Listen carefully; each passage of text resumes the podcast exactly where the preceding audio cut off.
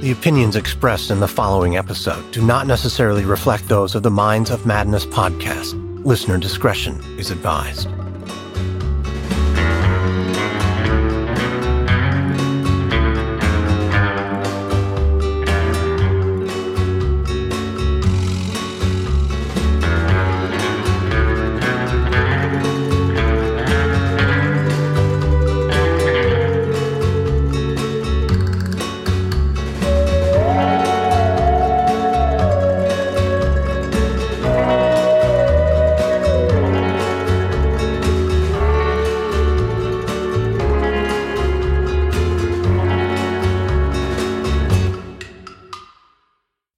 Our homes are more than just physical structures.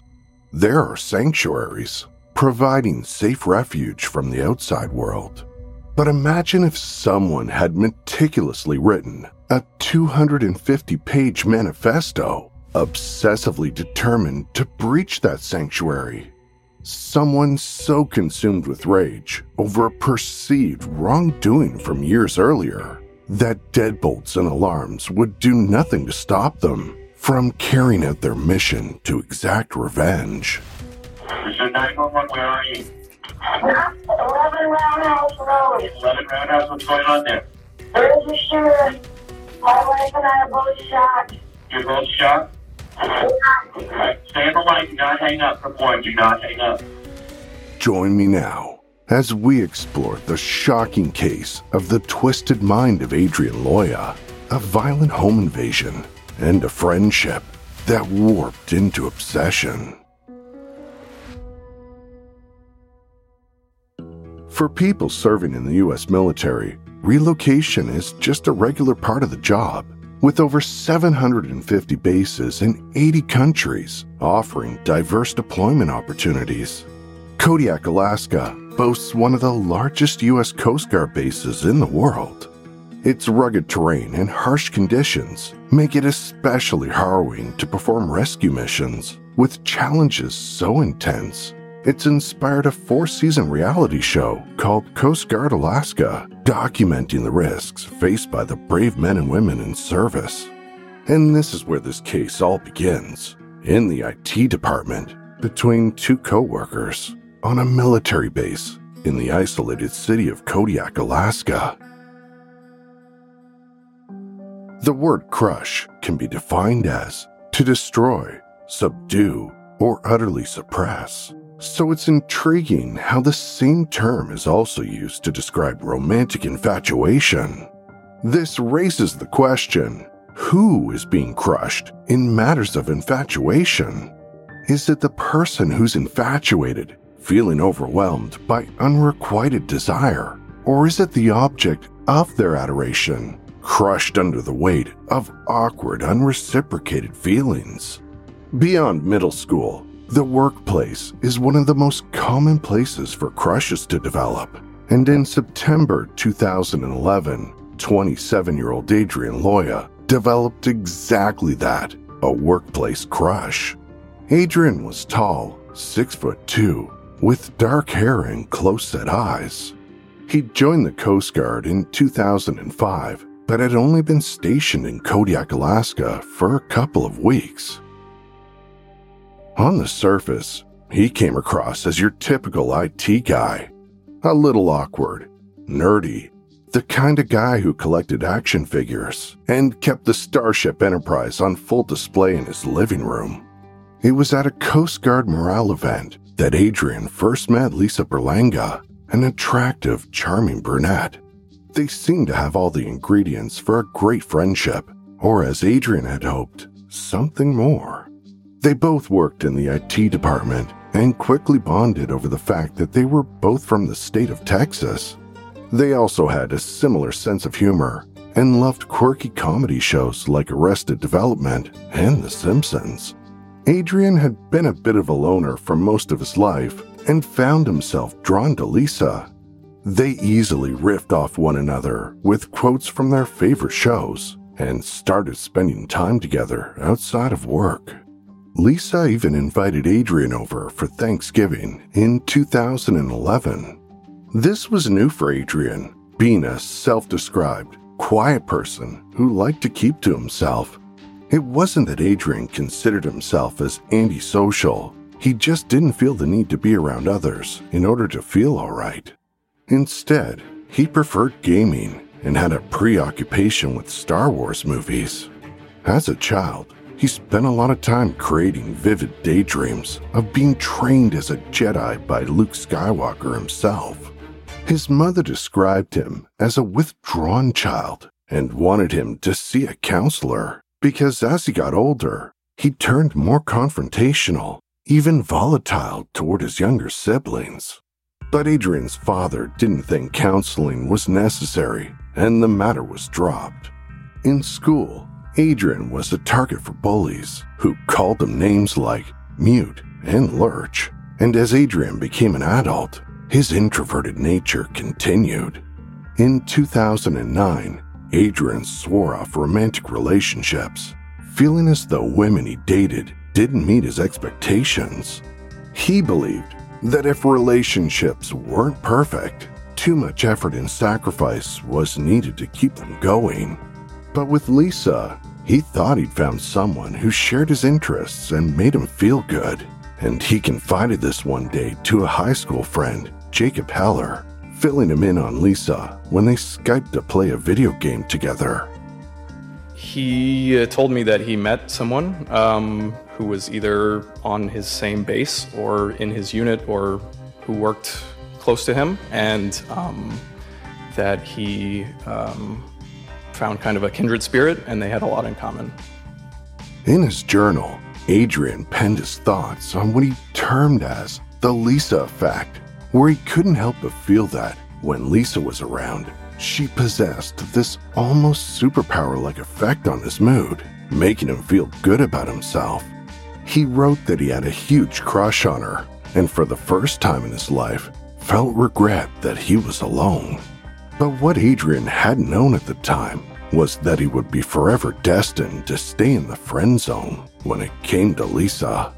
Any hopes he might have had for a romantic relationship would just never happen, because Lisa was already engaged to another Coast Guard reservist, Anna Trebnikova. Lisa was born in Midland, Texas in 1983 and grew up in a devoutly religious household, spending much of her childhood, along with her siblings, traveling the country doing missionary work. But what Lisa's family didn't know was that she had a secret she was hiding, something she'd known about herself from a young age. She was gay. Eventually, Lisa would leave the church, but according to a close childhood friend, continued to be inspired by the missionary work she'd been a part of. So it was no surprise to family and friends when Lisa decided to continue a life of service with the Coast Guard. After attending the University of Houston, Lisa joined the Coast Guard and became an IT specialist.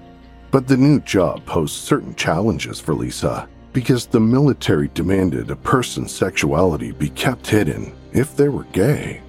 The Don't Ask, Don't Tell policy was a U.S. military policy in effect from 1993 to 2011, prohibiting military personnel from discriminating against or harassing closeted gay, lesbian, or bisexual service members, but also banned openly gay, lesbian, or bisexual individuals from serving in the military.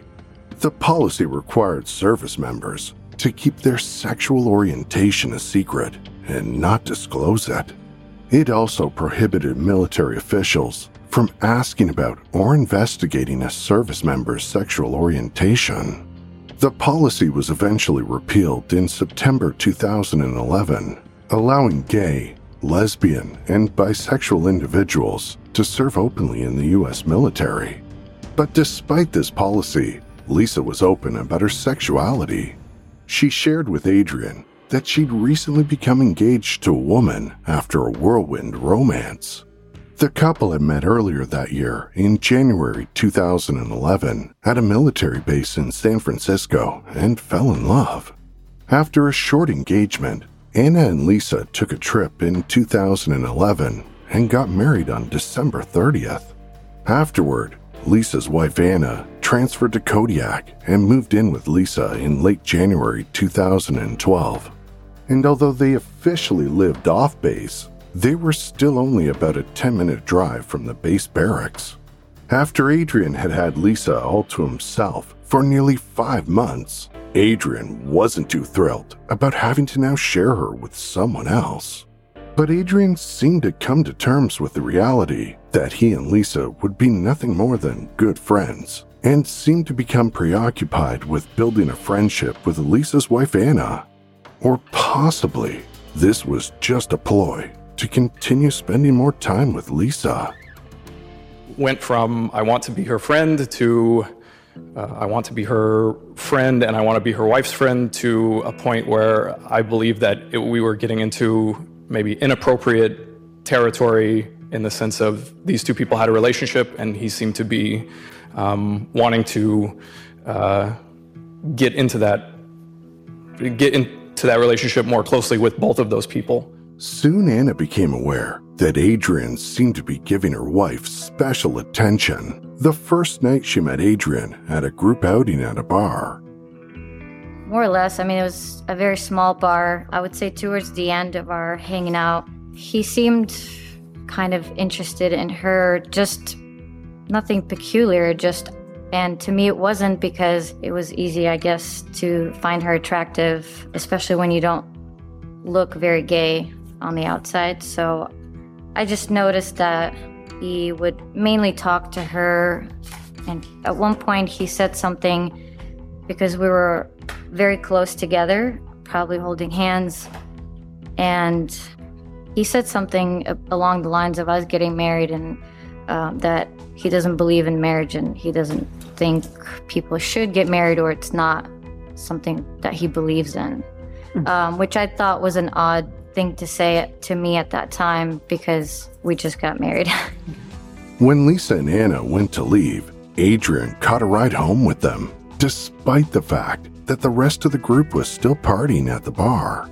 Another night, Adrian invited a few people over to his place to play. He seemed friendly and a lot more accommodating to Lisa than the three, which is me and the couple.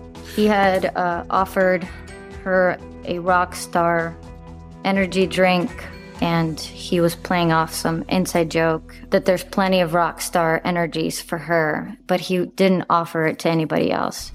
Adrian was also insistent that Lisa and Anna watch his favorite movie with him, Star Wars. He would talk about his favorite movie, Star Wars, and he was very adamant to tell us to watch it with him, that it was like the greatest show. And he would often ask us if we wanted to watch that, whether it's at work or at his house or wherever we would be willing. He would say that's his favorite and we must be exposed to it. Anna grew wary of Adrian. It was obvious to her that Adrian was crushing badly on Lisa and had ulterior motives. She'd had enough and demanded that Lisa stop hanging out with him outside of work. Lisa agreed. Adrian, however, wasn't happy that his supposed kindred spirit would no longer spend time with him. The self-described loner, who didn't need anyone to feel all right, would now have to go watch his quirky comedies all alone, once again. Adrian resented Anna's assumption he was after her wife. This sudden estrangement created a strained office environment as they returned to the clipped, formal way of speaking in the military. Avoiding each other outside of work was difficult on such a small island, leading to frequent tense encounters between the two. So in September 2012, exactly a year after Adrian and Lisa first met, Lisa called Adrian and asked if he wanted to come over and watch TV together, just like the good old days. She even told him to bring a bottle of vodka. This invitation came at a time when Anna happened to be away for a 3-week training mission. Adrian was elated. This was the very first time that Lisa had asked Adrian to hang out with just him. It was just after midnight when Adrian got to Lisa's place. Whether he knew Lisa had been drinking when they spoke on the phone or only realized it once he got to her place is unclear. Either way, Adrian sat down on the couch next to her and joined in. The two spent some time drinking and watching TV, and Lisa became extremely inebriated. What happened next is Adrian's account of events. He claims that while they were watching The Simpsons, Lisa began to please herself, then made a pass at Adrian and tried to kiss him. He refused. Lisa then tried to pull him in the direction of her bedroom and propositioned him. He said Lisa then got up and went to the bathroom. Adrian stayed behind in the living room and claimed he felt very disturbed by this point. He was worried about what it would look like. After all, he held rank over Lisa, and here he was at her place in the middle of the night when she was very drunk. Adrian could have left, but inexplicably, with his career flashing before his eyes, he didn't. He then said he heard a thump in the bathroom. Concerned, he went in to check on Lisa, who exited the bathroom and said she was okay. Adrian claimed he told Lisa he was leaving, but Lisa said no and pulled him into her bedroom. Adrian then claimed he went into a frozen state. It might be worth mentioning that the size difference between Adrian at 6'2" and Lisa at just over 5 feet was substantial. Once in the bedroom, Lisa flopped down on the bed and pulled Adrian to sit on the bed with her. Again, he said she propositioned him, saying something along the lines of, "Come on, dude, what's your problem? We won't tell Anna." Adrian remained in his frozen state, but managed to say no to Lisa yet again. Lisa then passed out, and Adrian left.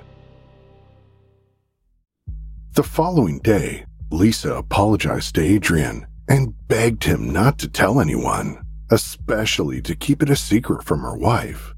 Adrian promised he would, but this was a promise he would break. Adrian just couldn't let it go, write it off as some drunken episode, the kind of night in which nothing really happened, but the suggestion that it could have. Instead, he became consumed by it. His mind churned over every single detail. Adrian felt as though he'd been the victim of a sexual assault and that Lisa was his attacker. He felt violated. An article about Adrian in Psychology Today details how he broke into tears during a routine sexual assault prevention course and told Lisa he hoped she kept notes. Adrian developed insomnia and started taking large quantities of Benadryl to sleep. He would later say he became addicted to it. A forensic psychologist stated that Adrian held the delusional belief that he had been raped. Interacting with Lisa in the office was now a minefield for Adrian. He felt her tone of voice had hardened and that she yelled at him, all because he didn't sleep with her. Adrian wrote out his feelings in a 22-page email and sent it to Lisa, letting her know that night he had never been so scared in his life. He sent the same email to Anna, informing her that she was married to a sexual predator. Of course, this infuriated Lisa. Knowing how angry she was, Adrian was now consumed by fear of potential consequences. He felt an overwhelming need to preempt any potential accusations Lisa might make against him in some act of vengeance because he turned her down, despite the fact that Lisa never once indicated she would do so. So Adrian reported the incident to his superior. He wanted to file a sexual assault charge against Lisa, but his superior didn't take his claim seriously. Adrian still pursued his allegations to the Coast Guard Investigation Services. It was recommended Adrian get some counseling, as the CGIS determined whether his allegations held any validity. Again, Lisa only touched his arm. Fortunately, as tensions came to a boiling point, both Adrian and Lisa's postings had come to an end. Their tumultuous 2 years in Kodiak, Alaska were over. In June 2013, Anna and Lisa were transferred to Cape Cod, and Adrian was posted in Virginia. It looked as if all parties would go their separate ways and move on with their lives. And that's exactly what Lisa and Anna did. They moved into a condo and continued on in their respective careers in the Coast Guard. They got a dog and cat, and Adrian Loya faded into an unpleasant memory. Adrian's path, however, veered wildly into a different direction. There are two sides to every story. It's a common enough saying that acknowledges that any single event or circumstances is open to interpretation, and that each person could experience conflicting versions of the same event.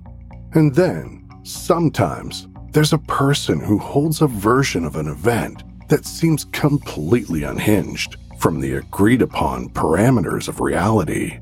If reality is a multiple-choice questionnaire, they would choose none of the above. For Adrian, his version of that drunken night with Lisa was a sexual assault. Worse, he became trapped there, reliving that night, his version of events, over and over in his mind, until it splintered into two very black and white sides. Just like his beloved Star Wars movies, Adrian was like a young Jedi again in his imagination. He needed to fight against his oppressor. In his mind, he was good and Lisa was evil. This battle waged in his mind, completely unbeknownst to Lisa and Anna. Adrian wrote, "Every detail encompassing this night with Lisa was burned into my mind in complete vividness. It was the first day when my mind started down a dark, lonely path. The nightmares started soon after. Lisa would appear in my dream, and there was nothing I could do. I was struck with intense fear, and I had to wake up.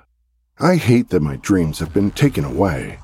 It was hate that was created in me that day.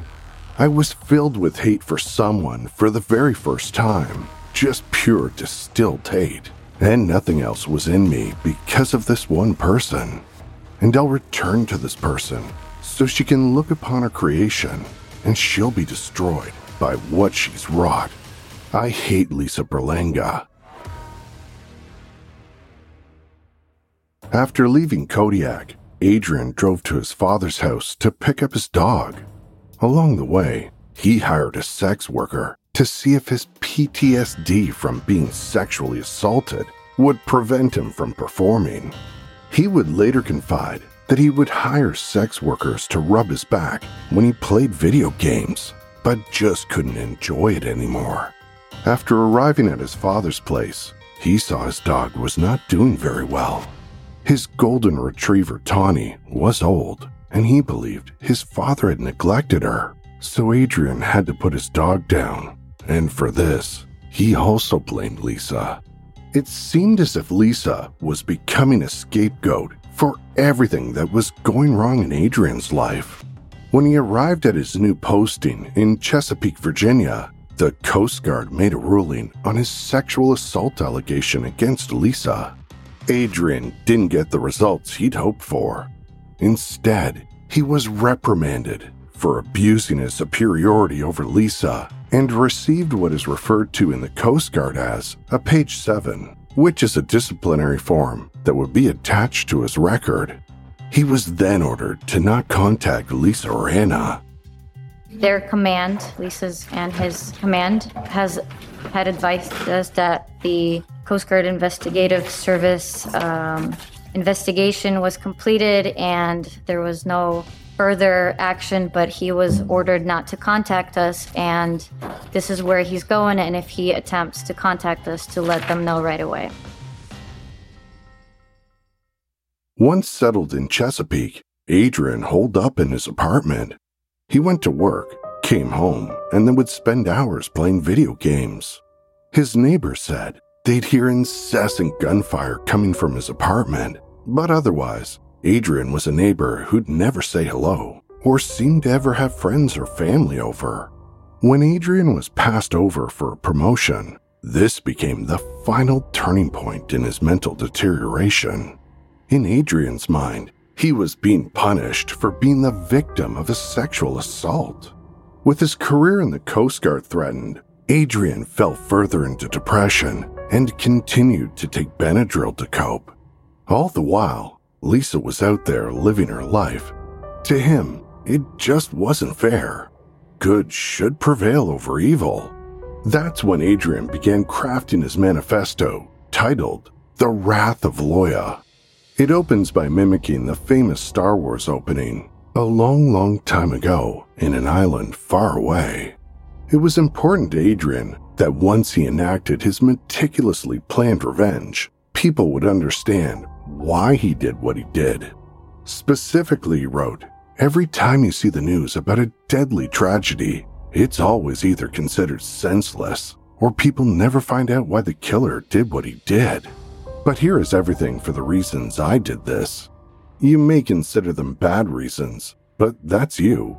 He spent months plotting his attack on Lisa and how in that final act, Lisa would finally see what she'd done to him.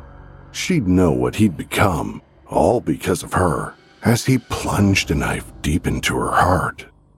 In preparation for his attack, he amassed other weapons, expecting to go down in a blaze of gunfire with police after the attack on Lisa. Even the final decision on the rifle he would use was based on the fact it looked like one from the video game Halo. First, Adrian had to find out where Lisa and Anna lived.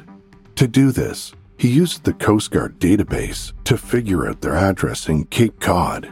In October 2014, he drove to their home and set up game cameras used for hunting so he could surveil Lisa and Anna's movements. On the way home, he suffered a panic attack, which he recorded as further proof of how much Lisa had damaged him. "All right, I'm done. Boulder on the side of the roof. I'm having a panic attack. I started hyperventilating. I feel paralyzed. I can't move. You know, this is incredibly crazy what I've been planning to do. That I want to conduct a mission to go murder a girl, and then die. You know, it's not exactly the healthiest thoughts." With his reconnaissance mission completed and his cache of weapons hoarded in his apartment, there was only one thing left for Adrian to do: choose the date of his attack. For Adrian, it seemed especially poignant to choose his birthday, February 5th. Writing, "Going out on my birthday," would be poetic. But this was a hard decision for Adrian because it meant he would miss the 2015 release of the newest Star Wars movie.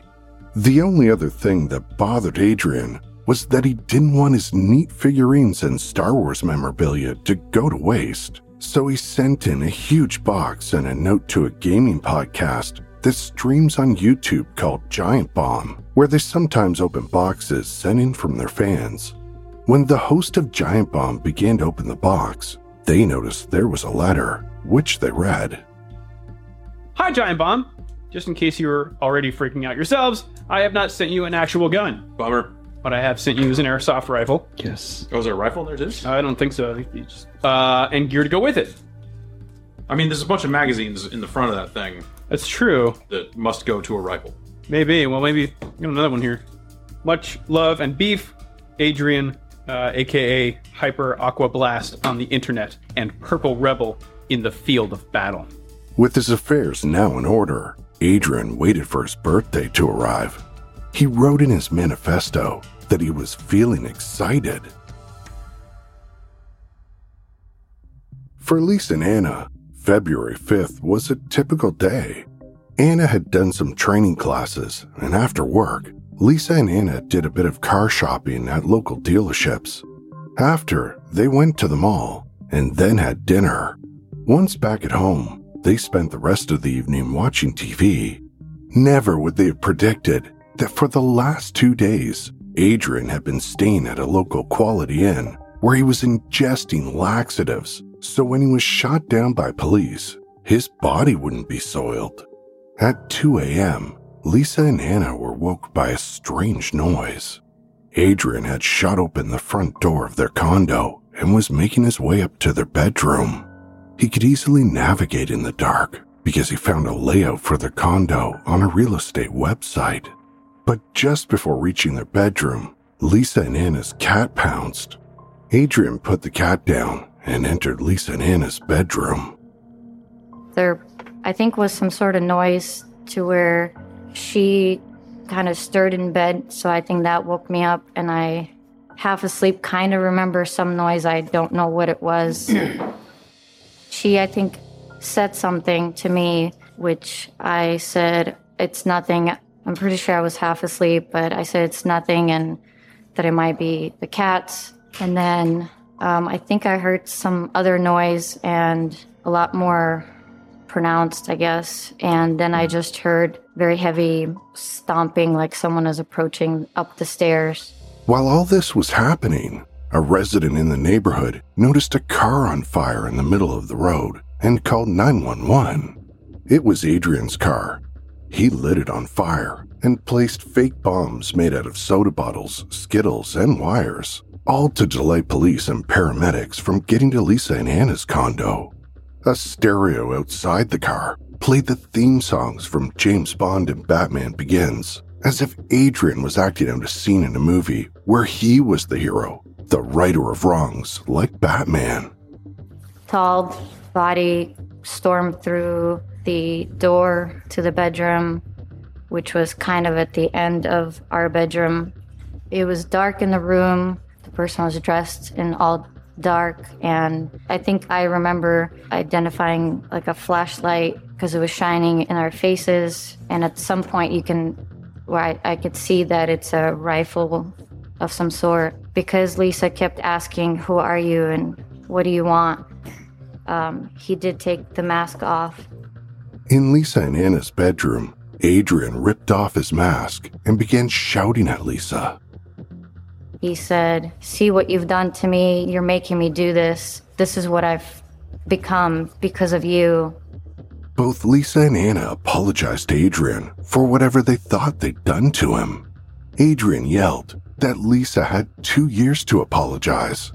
He then threw handcuffs at them and ordered them to put them on. And he directly spoke to her and said, in a very facetious way, you know what to do with them. But neither woman complied. The last thing I wanted to be is restricted in that situation, so I refused to do it. He noticed that and was shouting and ordering more commands, saying, put them on. I don't think Lisa did it. I believe she just was very defiant. Adrian paced the room, looking at the window, once going into the hallway. It was at this point Anna started to pull the mattress off the bed, and Lisa grabbed her phone and secretly dialed 911. When he approached the mattress and pulled it, or tried to pull it back off of us, I realized that Lisa had grabbed her phone from her side and was doing something with it, to where when I looked at her, the screen of the phone was lit up and it was very bright. I realized that he's now approaching us and we'll see that. And I knew that's just gonna make him angrier. I knocked it out of her hand, fearing that that's only gonna make him angrier. When Adrian re-entered the room and saw Lisa and Anna weren't following his orders, he opened fire toward the mattress. I heard one shot out of the rifle. I don't remember seeing it, but I remember hearing it. But that was it, and I thought maybe it's a warning. He said, what do you think you're doing? And maybe seconds afterwards, there were more shots. I knew they weren't at me.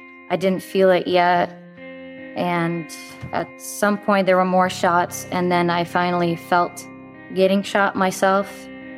I didn't know anything else afterwards. At some point, the shot ceased. Lisa was shot 11 times. Anna was shot 4 times. I figured we only have seconds after that to live. I turned to Lisa and I said, "I love you," to which she responded, "I love you too." And we were very close. She was facing me kind of, and I just turned my head towards her and I kissed her lips, and I remember the lips going limp as if she got really weak.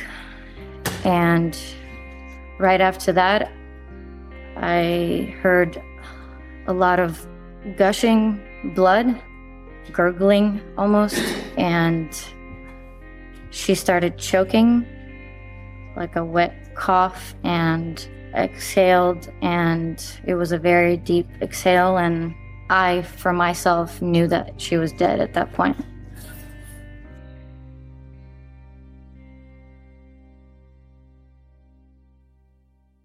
Anna then realized Lisa dialed 911. With her left arm, the only part that could still move, she grabbed her phone and asked the 911 operator for help. But because Adrian practically barricaded the street with fake bombs and lighting his car on fire, Anna had to spend an agonizing hour before police could secure the area and allow paramedics to enter the condo. After shooting Anna and Lisa, Adrian went outside to wait for police to arrive.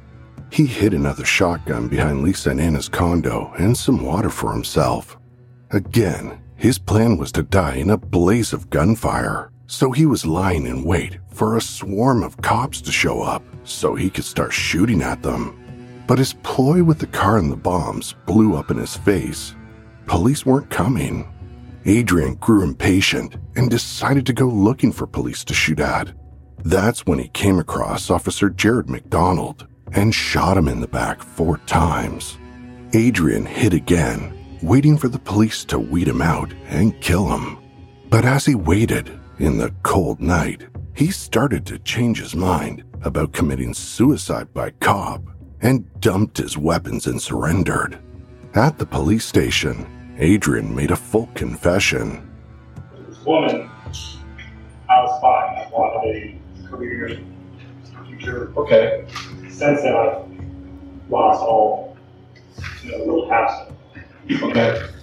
I blame her for all of this. Right. And instead of me take myself out of my bedroom or something, I want to show her what she created and then fix it and enter. Okay, so prior to your arrival, you decided that you wanted to show her, or I think you said take her out, is that right? Yes. Okay, when you say take her out, what did you mean? Murder. You wanted to murder her? Okay. After arresting Adrian, police obtained a search warrant for his room at the Quality Inn, where they found another backup of his manifesto and a cardboard cutout of James Bond. One had to wonder, did he drive with the James Bond cutout from Chesapeake to Cape Cod? Or had it been an impulse buy when he got there? Regardless, as he was making his confession, Chesapeake police descended on his apartment with a search warrant. Something Adrian had been well prepared for, outfitting his residence like Macaulay Culkin in Home Alone. He'd greased his floors with gun oil, as well as the stairs and handrail, perhaps hoping police would tumble down the stairs. He armed his Star Wars cutout with weapons as well, maybe hoping the cops would shoot at them. Adrian placed a large Halloween spider in the attic, so when police pulled down the trap door, it dropped down on him. His main bedroom had a motion detecting device that immediately started a ticking sound when police crossed the threshold, so they'd have to worry about an explosive device going off. Adrian was eventually indicted on 30 counts, including murder, multiple firearms and assault charges, and arson. When Adrian went to trial, it was never a question as to whether or not he was guilty. He filmed the attack. He wrote a 250-page manifesto detailing how he was going to carry out the attack. What was in question was whether or not Adrian was not guilty by reason of insanity or not. Adrian's patience and obsessive premeditation to carry out this act of violence pointed to a very organized mind. But his obsessiveness to document himself as he carried out this night of terror, all based on what he termed a rape of the mind, put his sanity up for debate. 4 experts testified on the soundness of Adrian's mental health and whether or not he knew what he was doing during his criminal acts. The experts were divided. 2 believed he was not criminally responsible, with one stating Adrian was on the autism spectrum, which resulted in his inability to conform his conduct to the requirements of the law. The other expert diagnosed Adrian with persecutory delusions. 2 other experts testified, and their diagnosis of Adrian ranged from major depressive disorder, maladaptive disorder, and borderline personality disorder. However, none of these issues would preclude him from following the rule of law. The other 2 experts stated that while Adrian suffered from depression and intrusive thoughts, he knew exactly what he was doing at the time of Lisa's murder. After both the defense and prosecution rested, and the jury began shuffling out of the courtroom to begin deliberation, Adrian did the unthinkable for a man facing life in prison. He uttered a word that no defendant had likely said before in the direction of a jury about to decide his fate: guilty. Whether this was a premeditated attempt to result in a hung jury or the result of a guilty conscience is unknown. But after determining that the jury's deliberations would not be thrown off by this utterance, they were allowed to continue to deliberate. After about 14 hours of deliberations, the jury found Adrian guilty of first-degree murder and was sentenced to life in prison without the possibility of parole. Lisa Berlanga's last moments were tragic and horrendous.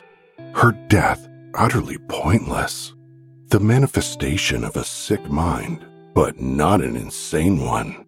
In those last seconds, she knew she was loved as Anna kissed her one last time. Lisa was laid to rest with full military honors. Jared McDonald, the officer shot in the back by Adrian, was awarded the Medal of Honor for his actions. While he made a full recovery, he had to retire from the police force. He now works as an electrician and made a run for a seat in the district senate. Anna continues to live with the triumph and resilience of a survivor. Meanwhile, Adrian sits in a prison of his own making, not on the side of good, but evil.